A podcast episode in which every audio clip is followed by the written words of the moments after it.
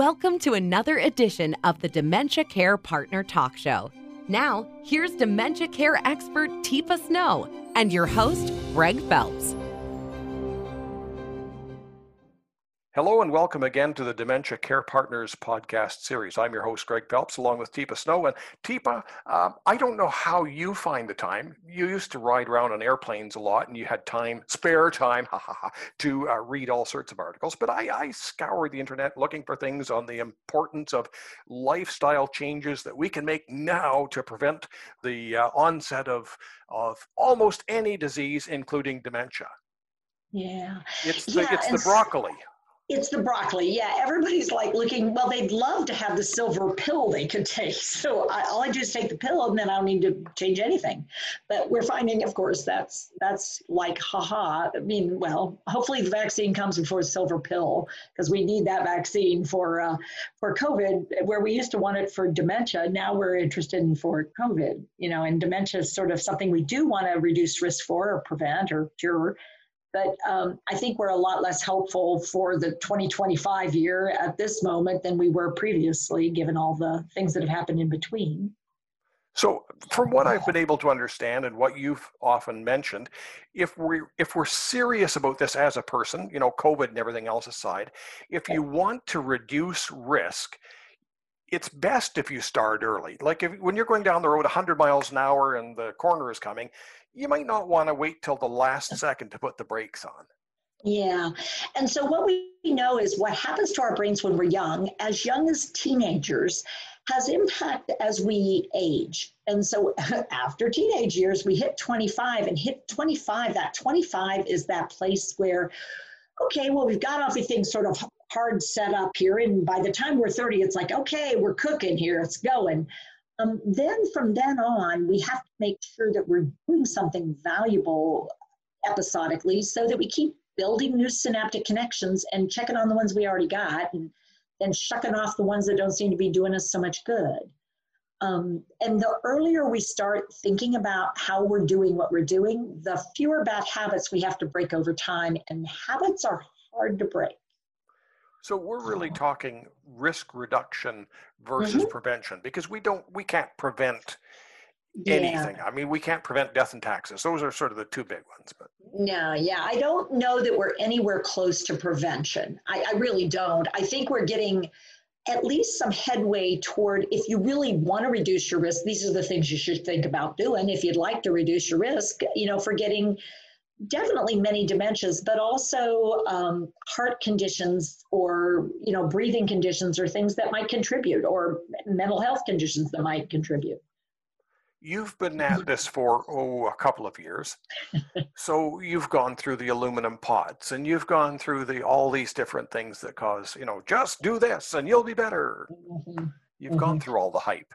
Yeah, I don't believe in hype, but I do believe in there are some patterns of behavior that when we do them over and over again, we do increase risk of a number of things. And if it's not good for your body, it's rarely good for your brain. And if it's not good for your heart, it's probably not great for your brain. And if it's not good for your brain, more than likely it's not terrific for your body.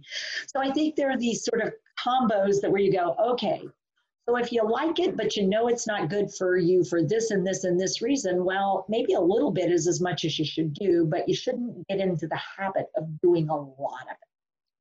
So, should we be so bold as to, on occasion, examine our life and say, you know, maybe I should develop something like a five point action plan as I get older to take care of myself?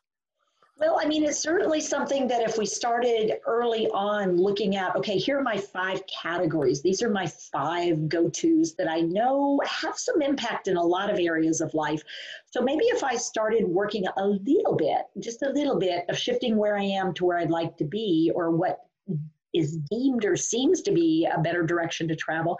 If I did a little bit, then it wouldn't look like Mount Everest, and instead it would just look like, oh, look, a pebble, and let me step over that or move that out of my way and let's move on.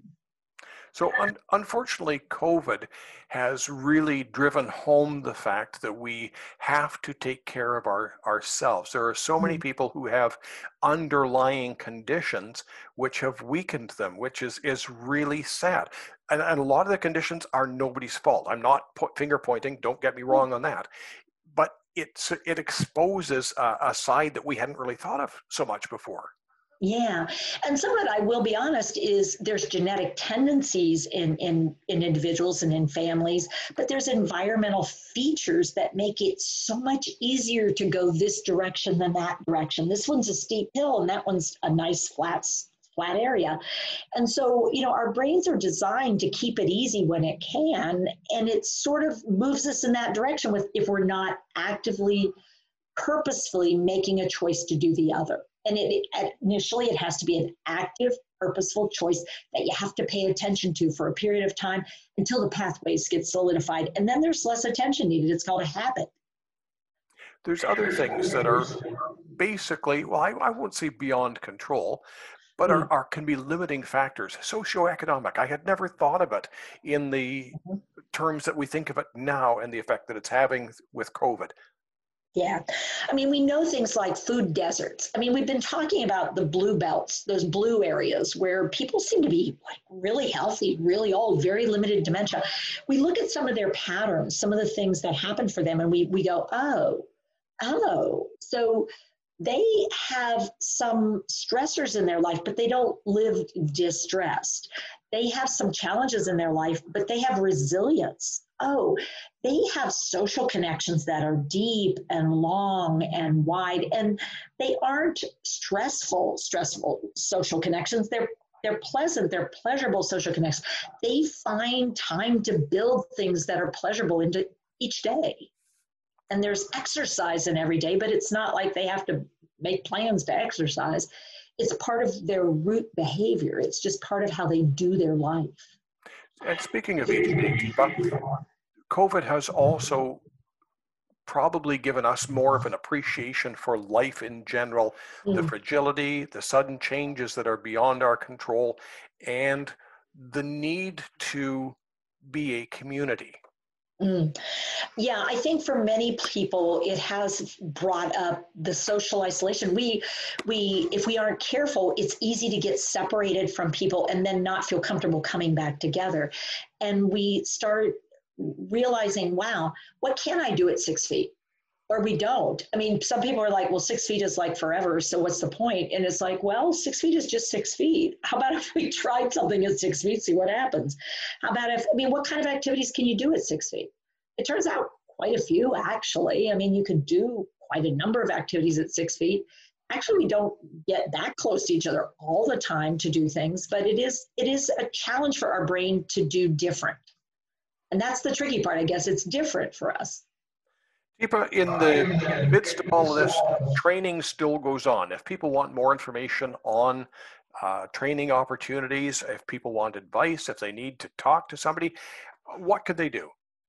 Well, come to our website and just uh, first identify what is it you're looking for? Or who are you? What do you need? Because we have it set up we've changed our website a bit um, but if you come to teepasnow.com it'll say you know what are you looking for? Are you a family and friend? Are you a professional? Are you a person who's living with dementia looking for support? Are you an organization? Or are you just curious? You just want to look around? Come on in. Um, and we have chat, we have live chat. We also have free consult. We have opportunities for people to get together and we do Ask Teepa Anything once a month. We're going to probably bump that up. We're on Facebook um, every morning, every five o'clock afternoon on Monday through Friday, every morning at eight. And we have an evening program on Tuesdays called SUP, Straight Up Positive. So we're, we're doing a good bit of outreach, but if you didn't see us yet, come and visit and we'll see what we can do.